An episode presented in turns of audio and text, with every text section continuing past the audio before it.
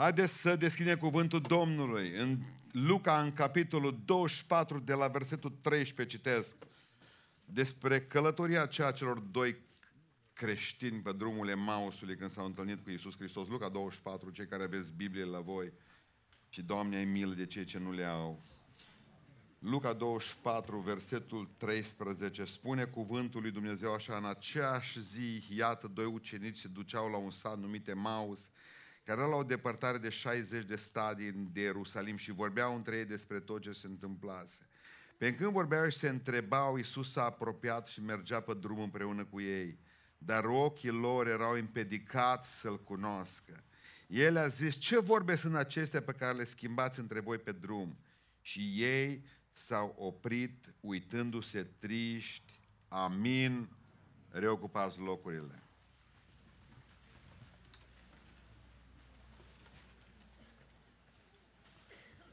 Dar ochii lor, ochii lor erau împedicați ca să-L cunosc. Nu știu cine au fost cei doi ucenici. Se spune că ar fi fost clopa cu nevastă sa.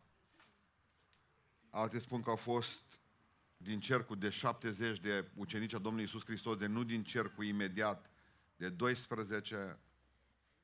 Cert este că oamenii aceia nu-L mai vedeau pe Domnul. Timp de trei ani de zile aproape au stat cu El, au văzut minunile Lui.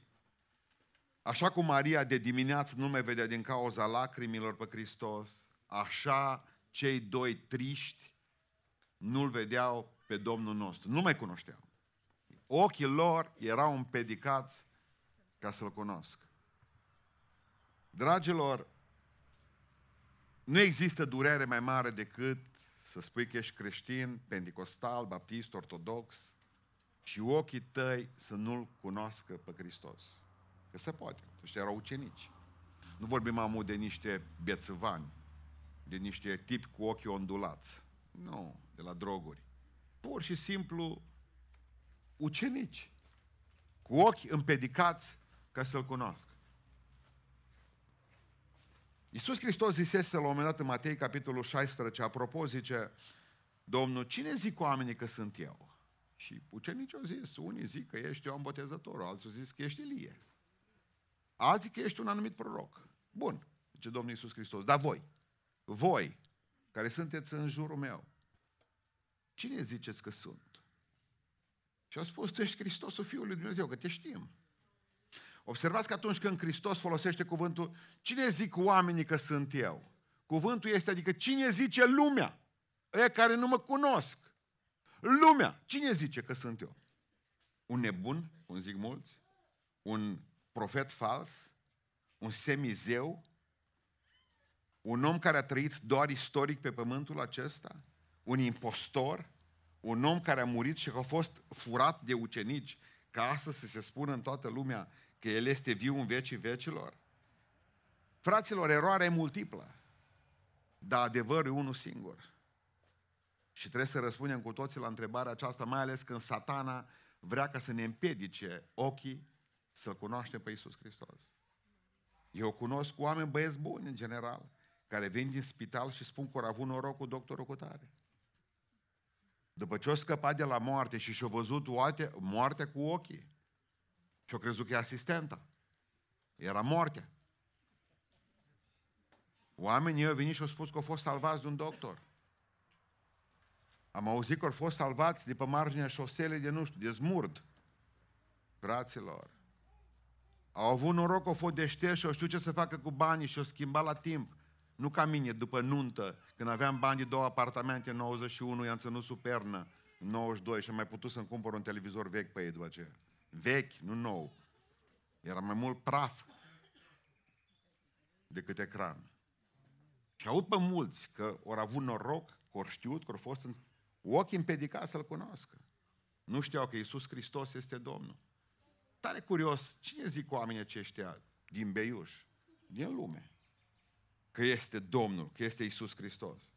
Mai țineți minte pasajul din Vechiul Testament când au luat chivotul în care era tablele, erau tablele legii, erau mana și era toiagul lui, lui uh, Aron. Și l-au dus, l-au capturat filistenii și l-au dus în templu Dumnezeului lor, Dagon, Dumnezeu pește. Ăla stătea țanțul și acolo, făcut din, nu știu ce era, marmură, gips, habar Cert este că l-au pus chivotul Domnului lângă Dagon și noaptea a plecat de acolo. Dimineața când au venit înapoi, Dagon era picat jos. A doua zi l-au pus înapoi pe Dumnezeu lor în picioare și l-au rezemat acum. Avea, aveau nevoie de un Dumnezeu să poată împropti. L-au împropti bine pe Dagon și a doua noapte nu numai că picasă. Burasă și capul de el, și mâinile și picioarele. Mai era numai un trunchi. Nu ori înțeles mare lucru, dacă citiți în, uh, mai departe în cartea prorocului Samuel, vedeți că a doua sau a treia zi s-au umplut toți de hemoroizi, filistenii. Pe aceea au zis să trimiteți lada asta de aici, când mai necazul ne aduce. Ce vreau să vă spun cu asta? Este că indiferent câți Dumnezei v-ați putea avea și fabrica în viață, într-o zi, uitați-vă la mine ce vă spun, totul să se prăbușească unul după unul, după celălalt, în fața Dumnezeului cel viu și adevărat. Într-o zi tot va trebui să recunoașteți pe Hristos că e Domnul. Dar e bine să o faceți cât trăiți, că după ce muriți, numai judecata. Numai la judecată, fiecare dintre noi. Cine zic oamenii că este Hristos, Domnul? Și titlul predicii până la urmă acesta. Cine este Isus? Pentru că judecata oamenilor contrazice sigurul ăsta adevăr. Pentru că alții zic că nici nu exista Domnul. E bine, unii spun, unii spun, și aș vrea ca să nu fiți vreunul dintre cei care vă, regăs, vă regăsiți cumva în predica mea. Unii spun că Isus Hristos este, că Domnul nostru, că este un lux, nu o necesitate. Explic imediat. Oamenii ăștia sunt băieți buni, citesc cărți cu sfinți și ar vrea să umble și ei pe apă ca sfinții. Ar vrea să poată posti câte 21 de zile fără să-i doară nimică, fără să simtă nevoie de nimic. Oamenii aceștia, frații ăștia ar mei, ar vrea ca să pună mâna peste bolnav și bolnavii să se vindece. Oamenii aceștia ar vrea să aibă putere, ar vrea ca să fie oameni despre care lumea să vorbească, uitați, niște ucenici adevărați a Domnului, dar n-ar vrea să plătească prețul. Pentru că a avea un Hristos de fiecare zi și a deveni o necesitate este o obligație fundamentală și noi vrem ca să avem un Dumnezeu care să nu ne oblige la nimic și pentru mulți Hristos e lux, nu e necesitate. Eu știu că e frumos să ai o familie creștină, dar e greu de ținut. E greu de crescut. Eu știu că e frumos să ai putere de la Dumnezeu.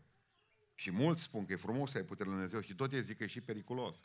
Că am auzit că cineva a pus mâinile peste alții și că s-au transferat dracii de pe unul pe celălalt. Știu că în momentul în care mergi în necunoscut și în spiritual, s-ar putea să ai tot felul de probleme. Când copiii, tot ce am putut am făcut în viața aceasta să nu ne coste. Un creștinism acesta trândav, cu burtă mare, plictisit, pentru că până la urmă pocăința a fost pentru noi un lux. Nu toată lumea poate să fie pocăit. Cine mai poate să fie pocăit? Dar când te-ai dus să scoți copilul de la pușcărie, când te-ai dus la spital ca să, pentru că fata ta de 14-15 ani trebuia să nască, când trebuie să-ți iei copiii de la droguri și să-i duci la clinică, când vezi că nevastă ta trimite mesaje altcuiva, ascultă-mă atunci ce spun. Atunci o să-ți dai seama că nu te-o costa nimic Dumnezeu pe care îl ai și totul e la low cost. Absolut tot. Și dai seama ce ai pierdut atunci când nu l-ai cunoscut. Am vrea să nu ne coste Dumnezeu, am vrea ca să avem har și binecuvântare, dar toate acestea pentru noi la preț redus. Și acea ceva nu există. În momentul în care Dumnezeu devine pentru noi un lux, atunci numai unii să trăiască în lux. Când Dumnezeu ar trebui să fie pentru toți o necesitate obligatorie. El nu-i lux, e necesitate. El nu e un fum de-a nostru pe care îl avem și cei care deja au familiile praf și sănătatea praf mă vor înțelege mai bine și casa praf. Că Dumnezeu nu a fost un lux, ci trebuia să fie o necesitate în casa lor. Asta am vrut să vă spun. Și mulți, din păcate, și dintre frații mei gândesc la fel. Eu știu că nu e ușor, nu e ușor urmarea lui Isus Hristos. Când duminicile grele, când duminicile grele, în care trebuie să care aparatură, în care trebuie să montezi și să demontezi, că ai toată ziua lucrezi, toată săptămâna lucrezi ca robul pentru tot felul de patroni. Și duminica când te întinde și tu și ai face ceva, te-ai odihni, poftim. Vii și te iei la capăt. Eu cunosc o grămadă de oameni, cunosc o grămadă de oameni în biserica aceasta, care duminică seara au picioarele umflate, de-abia și le târăsc până acasă. Eu știu că e greu cu Hristos. Eu știu că nu e ușor să n-ai o zi liberă, să nu ai o zi liberă, ca toate zilele să fie la fel. Ca luni dimineața același gust de nitroglicerin în gură, că nu mai poți să mai faci nimic când știi că trebuie să o iei de la capăt. Altă predică, alte idei, altă lucrare, alți oameni care vin peste tine. Nu e ușor cu Hristos. Nu e ușor cu Hristos. Nu e ușor când lumea te, te, te, te îmbie să mănânci toată ziua, să stai în post, să stai în rugăciune, când toată lumea aleargă să facă, să dreagă, să nu știu ce să mai schimbe lumea aceasta. Nu e ușor. Cercăm căile mai ușoare și pe undeva... Eu am avut o experiență foarte cumplită, foarte grea. În urmă cu vreo 2 sau 3 ani de zile, când un elev de-a meu o hotărât să meargă misionar în Cecenia. Și am spus, mă, nu te duc acolo. Ăsta a fost gândul meu când prima dată. Am zis, prea periculos. Știam că are acasă doi copii, că Domnul spune lui să se ducă în Cecenia. Am vorbit cu el, am crezut că l-am convins. Vezi că acolo e teatru de război, să împușcă rușii cu cecenii, mafioți, nu știu mai ce. E periculos, nu te du. Asta a fost gândul. Am crezut că m-a ascultat. După două săptămâni de zile zice, pastore, să știți că, să știi că am rămas uh, pe poziție. Mă duc. Îți hotărât să mă duc. Eu iară n-am mai avut pace din cauza asta și m-am dus până la el și am spus să mă duc să-i spun, că asta am vrut să mă duc, să mă duc să-i spun, să se oprească. Și m-am gândit la cine să mă duc. Cine avea atunci, uh, cine era cu mine pe aceeași uh, idee? Nevastă sa. Nu? M-am dus să vorbesc cu ea, asta a fost planul meu de acasă. Să mă duc să vorbesc cu ea ca să sară și ea în gâtul lui, împreună. Să nu se duc. Pe drum am auzit vocea lui Dumnezeu care mi-a spus clar, răspicat și aspru. Nu te amesteca în ce fac eu. Frână, mașină întoarsă, acasă. Nu te amesteca în ce fac eu. Adică ce propovăduiești tu până la urmă? Un Dumnezeu din acesta de duminică? Un Hristos de duminică? Care nu ne implică și nu vă implică la nimic absolut? Ați venit și v-ați pocăit pentru că ați lăsat țigările, dar țigările puteați lăsa și dacă spunea domnul doctor Moldovan de la Cluj că aveți cancer la plămâni, așa le lăsați de numai numai. Voi credeți că asta este pocăință? Atâta știm, atâta facem, că venim duminică dimineața, plecăm duminică seara? Fraților, Hristos nu e un lux. Hristos e o necesitate a vieții noastre. Și în momentul în care o să aveți faliment, deși nu-mi doresc de la niciunul la voi, în momentul în care o să falimentați în multe, o să vă aduceți aminte de ce v-am spus în seara asta. Trebuia să fie necesitate, nu lux. Doi, Iisus Hristos, pentru mulți oameni, din beiuși și din biserici, Iisus Hristos nu-i decât o roată de rezervă. O roată de rezervă. Folosit numai în cazuri de urgență, Iisus. Roată de rezervă folosită numai în cazuri de urgență. Vi s-a întâmplat să aveți o mașină, să faceți pană și să vă dați seama că nu știți unii roată de rezervă la mașină? O avut cineva, o trecut ceva pe asta? Eu, de exemplu, am trecut. A mai trecut cineva pe asta? Pentru că am știut că la modelul ăla avea roata de rezervă când m-am dus și am căutat, nu era acolo. Așa știam eu că import bagaj, ridici capacul, nu era acolo. Nu era nici în partea de sub mașină, am simțit că s-a terminat. Când am avut cealaltă mașină, când m-am dus, n-am mai găsit-o de fel, nu că nu mai era acolo. Am găsit doar o seringă în bagaj. Ce să fac cu ea? Să mi-o bag în venă? Ce era să fac cu ea? Că n-am știut ce să fac cu ea. O seringă în loc de roată. Atâta de satanici nu m-ar câștiga bani. Nici o roată de... Pentru ei, când îți cumperi mașină, e mult o roată de rezervă să-ți dea. Și m-am gândit, așa, la altă seară, când am lucrat la predica, am trei zile, că pentru mulți Hristos e decât o roată de rezervă. Și știți care e roata de rezervă la mașina noastră? Vreți să vă spun eu? La cei mai mulți de aici? Cea mai rea roată pe care o avem. Cele bune le punem pe mașină. Ai de rezervă să țină până ajungi la primul service. Dacă ai una uzată, bună e aceea, pune-o pe geanta asta, zici. Drept sau nu-i drept ce zic? Bun. Cea mai rea roată de rezervă. Pentru mulți, Hristos nu-i decât o roată de rezervă. De care ai nevoie când ajungi în pană. Când soția te părăsește, când rămâi fără slujbă, când începe să vină boala peste trupul tău și doctorii spun că e rău cu tine, când uh, ies analizele rău, când ai necazuri în stânga și în dreapta, îți aduce aminte că ai rămas în pană, unde e rota de rezervă? Doamne, nu mă lăsa. Fariseule. Dintr-o dată, Iisuse, ai milă de robul tău. Te gândi la el de fel. Când mergi cu mașina vreodată, te gândești la rota de rezervă? Rar, niciodată. Gândești la drum. Te gândești că lucrurile merg bine. Te gândești la o pană. Cine se gândește plecând de acasă că va sta în ploaie la o pană? S-ar putea ca pentru tine seara aceasta să fie ultima seară în care să mai ai pace. S-ar putea ca mâine dimineață un telefon să-ți fure pacea, nu pentru o zi sau o lună, pentru o viață. Și dintr-o dată, Iisuse, unde ești? Ce Domnul, dar n-ai avut nevoie de mine 20 de ani. N-ai avut nevoie de mine 30 de ani. N-ai avut nevoie de mine 2 ani. Nu te-a interesat de mine. Nu mă cauți. Nu te rogi la mine. Nu mă cercetez. M-ai lăsat la periferia vieții tale. De ce strigi la mine? Și tot tu după aceea vii și spui că Domnul nu-ți vorbește. Că Domnul nu mi-a interesat de tine. Că Domnul nu te mai ascultă. Că Domnul nu o sărit imediat. Dar ce a fost pentru tine până acum decât o roată de rezervă? Când îți rugăciunile noastre mari? Ca biserică. Știți când au fost mari și tari? Când am fost nenorociți și loviți și călcați în picioare de o sărit untul din noi. Atunci am fost grozav de pocăiți toți. Când sunteți cei mai pocăiți? Când a venit COVID-ul, gata, murim toți. Ne-a rugat. O să vină relax și rejoice cum zicem noi, nu? Ce o să faceți după aceea? Iar uitați de Dumnezeu. Vine vara, mergem după aceea în pădure și frige slănină. Uităm de Dumnezeu. De El nu avem nevoie. Cât ești tânăr, n-ai nevoie de Dumnezeu, că ai mușchi. Când ai bani, n-ai nevoie de Dumnezeu. Ce crezi că să pocăiesc parlamentari? De ce? E roată de rezervă Hristos, n-au nevoie de el atunci.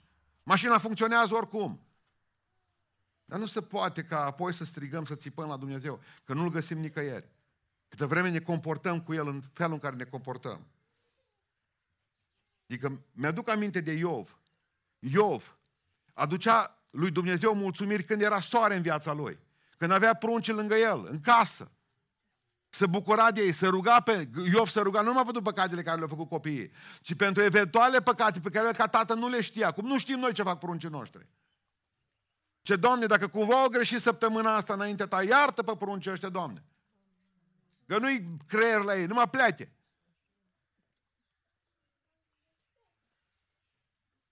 Iartă-i. Îl, îl lăuda pe Dumnezeu și îi mulțumea când era soare în viața lui. Și a venit odată furtuna. Nu mai rămas nici familia în picioare, nu mai rămas nici bani în picioare, nu mai rămas nimic, nici sănătate în picioare. Tot a pierdut. Și a spus Iov în felul următor, te-am lăudat pe vremea bună. Te laud și când e furtună. Zice, nu voi opri gura mea să te laude, Doamne, zice Iov. Dacă noi îl lăudăm pe Dumnezeu numai când ne merge bine și când ne merge rău, după aceea să ne supărați pe El. Ce a făcut oameni buni? Ce trăim până la urmă?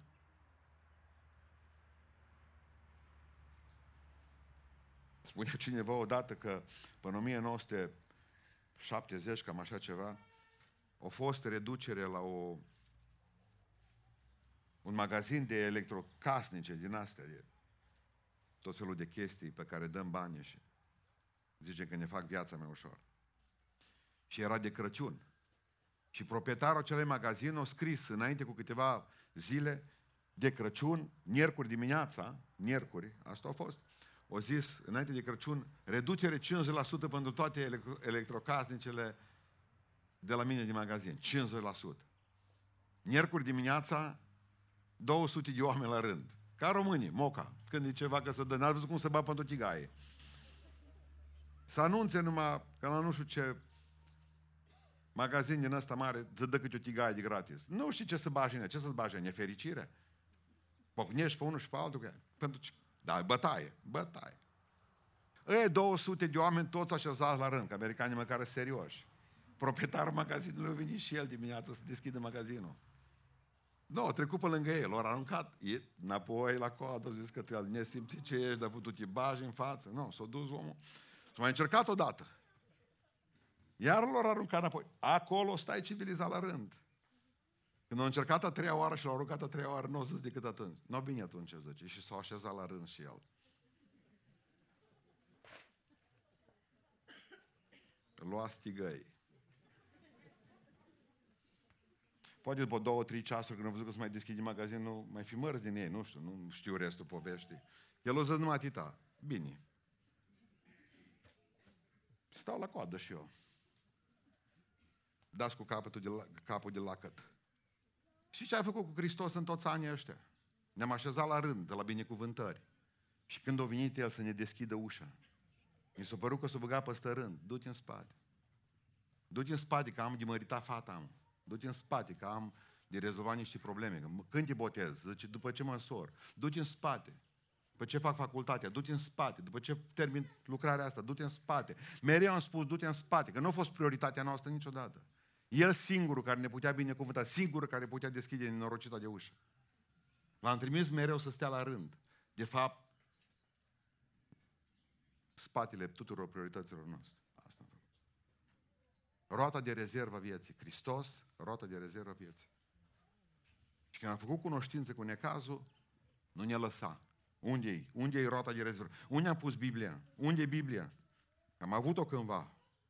În torbedou la mașină. E, dar nu mai e mașină, că ți-o luat-o banca. Unde e Biblia? Dumnezeu să aibă milă de noi. Pentru mulți,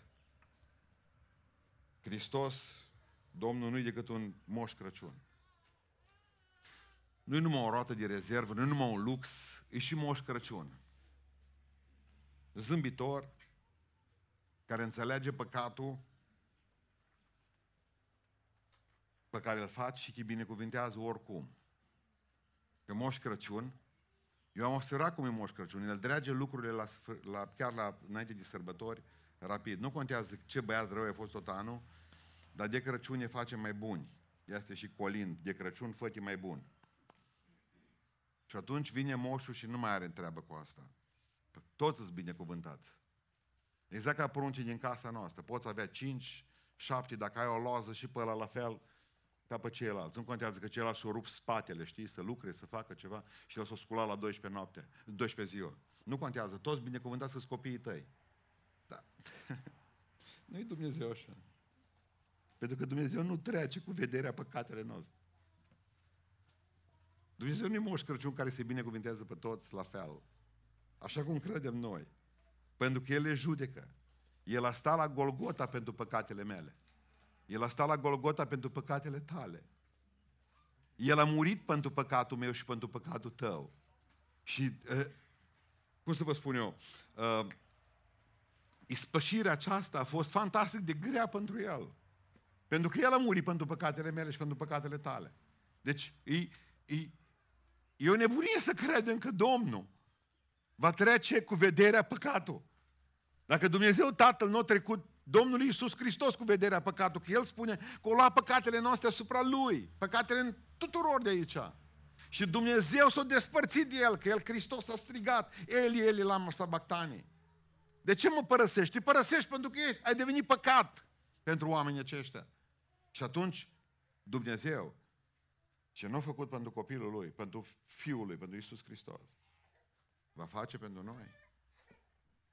Dumnezeu nu trece cu vederea păcatele noastre ale nimănui. Pentru că nu există lucru pe care să-l urască Dumnezeu mai grozav decât păcatul. Decât păcatul și păcatul acela făcut, decât păcatul acela făcut de oamenii din biserici. Pentru că atâta vreme când n-ai știut, atâta vreme când nu te-ai lăudat că e sfânt, când toată lumea a știut că tu ești bețăvanul orașului, tu ai șanse mult mai mari decât ăla care a știut și și-a dat cu parfumul spiritual pe el și vine și zice versete și aleluia. M-ați înțeles ce am zis? Dumnezeu urăște păcatul. Dumnezeu nu e Moș Crăciun care să dea tuturor cadouri, să fie binecuvântați. Ce Domnul, am să binecuvântez pe cine vreau să binecuvântez și n-am să binecuvântez pe cel care nu trebuie binecuvântat. Am ajuns la o concluzie ciudată din Coloseni 1 cu 15, am dezbătut-o cu studenții ieri, cu cei din anul întâi, la ultima oră de curs. Știți cu ce mă luau martorile Jehova pe mine de gât anii trecuți? Cu Coloseni 1 cu 15. Zice, chipul Dumnezeului nevăzut, cel întâi născut în toată zidirea. Și zice, chipul Dumnezeului nevăzut, scrie la voi în Biblie, da, cel întâi născut, creat în toată zidirea. În toată zidirea. O zis, două cuvinte rele sunt aici. Unul întâi născut, doi, zidit, adică construit. Și au zis, Hristos are un început, nu-i Dumnezeu. M-am dus și m-am uitat cu atenție să văd ce-a vrut Pavel să spună în Coloseni, din greacă. Cuvântul este prototokos, care înseamnă moștenitorul. Adică cel care primește dreptul de moștenire. Când zici în, la, în gândirea antică, cel întâi născut, nu te referi la cel care s-a născut fizic, primul, întâiul născut, ci cel care a primit moștenirea. Să vă explic încă o dată. Esau și Iacov, doi frați. Cine a venit primul pe lume? Esau. Bun. Avea dreptul de moștenire pentru că a venit fizic, dar au renunțat la dreptul ăsta. L-a dat. Și dintr-o dată Iacov a devenit prototocos, cel care are moștenirea. Și el devenise întâiul născut din cauza moștenirii. Moștenitorul moștenirii. Nu vi se pare ciudat că David este numit prototocos? Deși David de la al optulea copil al lui Iese. Al optulea. De ce? Pentru că toți ceilalți șapte frații al lui au pierdut dreptul de moștenire pe care David și l-a câștigat prin ungerea lui Samuel și la porunca lui Dumnezeu. Înțelegeți? Și așa că David este întâiul născut. În sensul acesta, Hristos, Domnul nostru, a primit de la Dumnezeu Tatăl și este moștenitorul întregi avuții cerești și pământești, a Universului acesta tot. Dumnezeu i-a încredințat Domnului nostru Isus Hristos, nu că e născut din El și care a un început, ci i-a dat moștenirea. No bun, ce am vrut să spun cu asta? Dumnezeu va binecuvânta pe cel care e copilul lui și va da moștenirea. Nici într-un, nici într-un caz pe Esau vieții lui. La Esau nu dă nimic. A ieșit de sub moștenire, nu mai ești pocăit, cum am spus dimineață. Vai de tine. Nu o să primești niciun fel de binecuvântare. Vei spune dacă cunoști și oameni cu bani. Ascultă-mă. Avea bani nu înseamnă neapărat a fi fericit. Dar Dumnezeu chiar așa pentru orice lucru să mânie. I-a spus doctorul unei femei să-i dea la copil să mănânce prune, că era încuiat. O zis, trebuie să mănânci prunele astea uscate de seară. I-au făcut ceva prune uscate. Și a zis, băiatul n-avea decât o 5 ani. Nu-mi le mănânc. Mama, știți ideea, vine și bate tatăl dacă nu le mănânci, dar vine cu o idee mai bună. Dacă nu mănânci prunele astea, să supără Dumnezeu pe tine. Și Iisus Hristos. Nu le mânca nici așa. S-a dus în camera lui, mă, dar a început o furtună cu niște trăzneti, crăpau geamurile. Niște bubuituri din alea îngrozitoare. Când s-a dus mama să vadă ce face copilul, el se uita pe jam și vorbea. Deci am nici asemenea furii pentru un lucru de nimic, pentru niște pruni. Pentru niște pruni am atâtea trăznete, ci Dumnezeu nu-i supărat pe prunele tale. Dumnezeu e supărat pe neascultarea ta. Dumnezeu e supărat pe păcatul tău. Hristos nu-i moș Crăciun să dea daruri. Hristos va numi păcatul păcat și binecuvântarea binecuvântare. Amin. Hristos nu-i moș Crăciun, Hristos nu-i lux, Domnul nostru Iisus Hristos nu este, și mulți cred că Iisus Hristos e ca justiția legată la ochi, Așa credem noi că Domnul, mulți români, a stat de vorbă cu unul săptămâna aceasta venind de la o mormântare, mi-a spus în felul următor că Dumnezeu e ca justiție, că ideea predice o am de la el. Că o zis, bată că, apoi mi-am adus aminte că justiția e legată la ochi, nu prea vede, nu mai are un cântar. Și mulți oameni de aici, din zona noastră, cred că Dumnezeu stă cu un cântar în mână și pune faptele noastre bune aici și faptele noastre rele aici și dacă alea bune sunt mai multe, raiul, frățică. Raiul. Să vă explic. Exact așa cum un hot s-ar duce să furi banii din BNR, de cei din Beiuș, da? din BCR, și cu sacul de bani în spate îl prinde poliția. Bă, ai spar banca. Da, zice, dar astăzi, stai aleacă. Astăzi, zice, ă, am dat la un sărac, la loții, 5 lei. O faptă bună. Da? Doi, am ajutat o babă să treacă strada pe trecere de petoni. Două fapte bune. Și mi-am vizitat mama pe la miază și am dus guiaș. Trei fapte bune. La care polițistul zice, nu. No. Trei fapte bune la una re absolvit, du-te liniștit, domnul cu tine. Poliția niciodată nu mă va judeca pentru ce am făcut bine. Doar nu se aplaudați la faptele noastre bune. Poliția întotdeauna mă va judeca nu pentru ce am făcut bine, pentru ce am făcut rău. Dumnezeu nu-i justiție să cântărească, nu-i ca justiție să cântărească faptele noastre bune, dacă sunt mai multe ca cele rele, las că-i bea bun înăuntru cu el. Dumnezeu nu-i nici Moș Crăciun, Dumnezeu nu, nu-i nici zeița oarba justiției. Și ultimul lucru pe care vreau să vi-l spun în seara aceasta, și vreau să ne rugăm și să mai cântăm, este că, din păcate, mulți cred că Hristos are Alzheimer, adică uită. I aud pe mulți, zice pastore, zice, nu mă lua cu din astea că nouă ne-a spus popa că totul se poate rezolva. Tot. Tot. Dacă nu aci, eu zis, în viața viitoare. Cere preotul iertăciunea și e ok.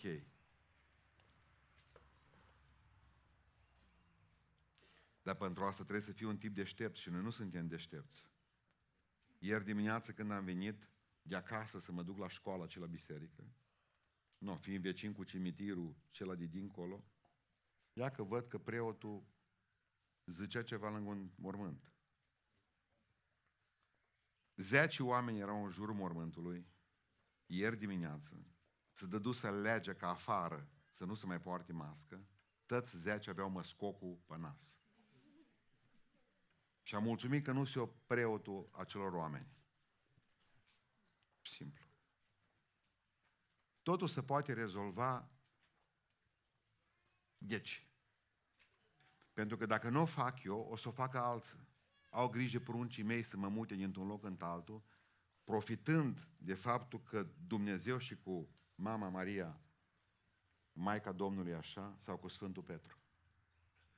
Asta ar însemna că noi credem toți de aici că Dumnezeu e uituc și uită ce am făcut eu toată viața aceasta și mă pot strecura cumva în rai pe lângă El. Dumnezeu nu uită nimic. Pentru că Dumnezeu spune foarte clar, când vreau să uit, că așa zice la un moment dat, uit, nu mă amintesc de păcatele voastre. Câtă vreme trăim pe pământul acesta. Pentru că după ce vom pleca dincolo, Dumnezeu își va aduce aminte de orice faptă pe care am făcut-o noi, fie bine, fie rău. Noi uităm. S-a dus la o casă de bătrâni un predicator și a întrebat-o pe o femeie de la bătrâni de acolo, zice, soră, dumneavoastră știți cine sunt eu? Zice, dacă nu știți, duceți-vă la recepție Că vă spune, zice, că și nouă când nu mai știm cine suntem, tot acolo jos mai la recepție și ne spune cine suntem. Mulți oameni nu știu cine sunt. Mulți oameni nu știu cine sunt nici ei nu știu cine sunt, nu știu nici cine e Dumnezeu. Și Dumnezeu are felul lui ciudat de a ne face atenți. De a ne face atenți. Și ne aduce aminte că El există. Adică, eu știu cine e Dumnezeu acum, pentru că mi-am pus întrebarea aceasta în urmă cu câțiva ani de zile buni, când am fost rântit la pământ, ca și Saul pe drumul Damascului. Și Saul când s-a sculat din praf de pe drumul Damascului, a venit și a spus doar atât. Cine ești tu, Doamne? Cine? Câțiva ani de zile mai târziu, același Saul, numit acum Pavel, știți ce a făcut? O mers în Atena și a văzut un altar pe care nu era nimic. Nu era nicio statuie. Și a zis, am văzut un altar pe care nu era nimic. Și voi ați scris acolo unui Dumnezeu necunoscut. No, Dumnezeul acela, zice, pe care voi nu-L cunoașteți, la ăla mă închin eu. Pentru că nici eu nu l-am cunoscut într-o zi. Dar am întrebat, cine ești tu, Domnule? Dumnezeu nu va răspunde niciodată la întrebările pe care noi le punem. Dacă seara asta tu întrebi, cine ești tu? Până acum am crezut că ești Moș Crăciun. Până acum am crezut că ești un uituc bătrân, pentru că ne place ideea unui Dumnezeu bătrân care să nu-și mai aducă aminte de păcatele noastre. Un Dumnezeu cu Alzheimer. Cine ești tu? Poate că e justiția. Poate că până la urmă știi că-s băiat bun, că ți aduce aminte că am pus și eu bani, ori un clopot sau de ceva. Cine ești tu? Nu cumva ești luxul vieții mele în seara aceasta și n-am nevoie de tine numai din când în când ca de o roată de rezervă? Oare cât de necinstit suntem noi pocăiți, care nu strigăm la El decât atunci când dăm de belele? Că noi știm asta, fraților. Noi știm asta, nu au ni s-a spus în biserică. Noi nu-i judecăm pe cei de afară. Judecata trebuie să înceapă cu noi de aici. Cum ne-am putea permite când știm că deja suntem a patra generație de oameni care am predicat nașterea din nou și trăim ca cei din lume?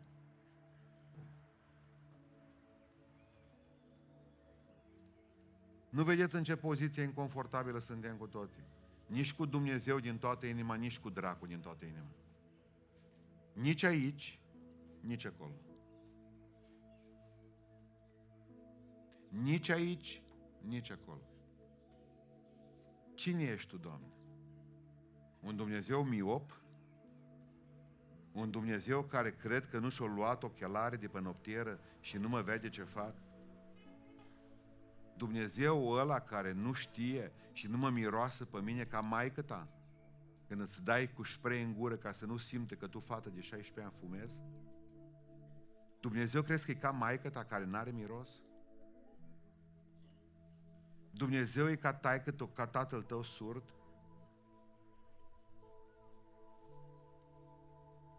Cine ești tu, Doamne? Dumnezeu de care îți aduce aminte numai când îți spune uh, Domnul Vesa să mai faci o investigație, totuși că ar fi bine să mai faci ceva? Că nu ies bine rezultatele? Cine ești tu?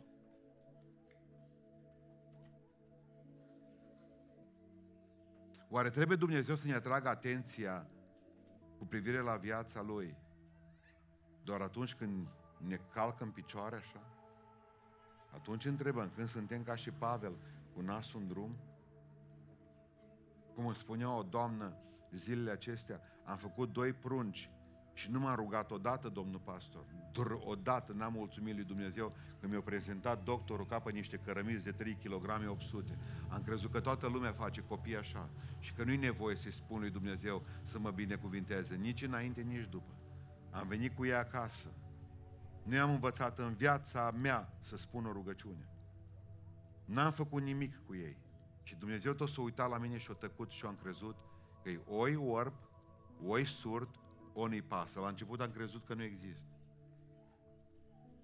Vreau să-i mulțumesc, zice, pentru că pruncul ăsta pe care mi l-a dat acum, de câteva săptămâni de zile, are sindrom Down. Și ce ne-a trezit pe toți, la realitate. Pe toți. Și pentru prima dată de când îți căsătorită cu bărbatul meu, ne-am pus pe genunchi într-o seară Și mi-am dat seama cu rușine că nici tatăl nostru el nu știa bine. Am învățat să ne rugăm, am învățat să citim din Biblie câte o leacă și pentru prima dată în viața mea, nu numai că am mulțumit pentru copilul cu sindrom Down, lucru pentru care n-am mulțumit cu cei doi sănătoși, pentru prima dată în viața mea am plâns, gândindu-mă la Dumnezeu, nu la mine, nu la bani. Dumnezeu are infinite feluri și moduri de a ne întoarce cu privirea spre El. Fă-o singur, pentru că atunci când te întorci singur, cu fața spre El, te luminezi de bucurie și nu ți se umple fața de rușine. Dar când te întoarce Dumnezeu cu fața spre El, când te apucă de guler și te ridică puțin două degete de la pământ și te scutură lecuț. Totuși zice tu, mai ai de gând să, fii, să faci nebunii.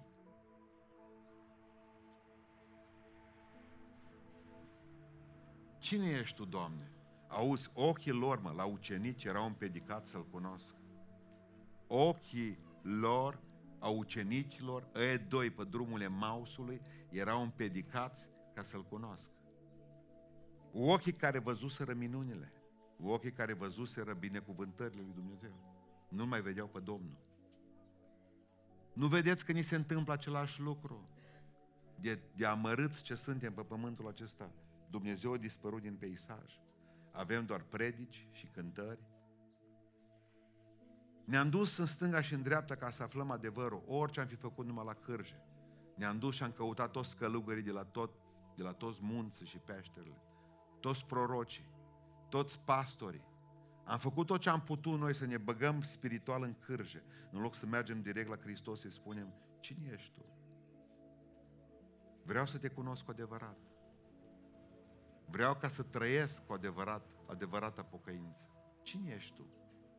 Cine?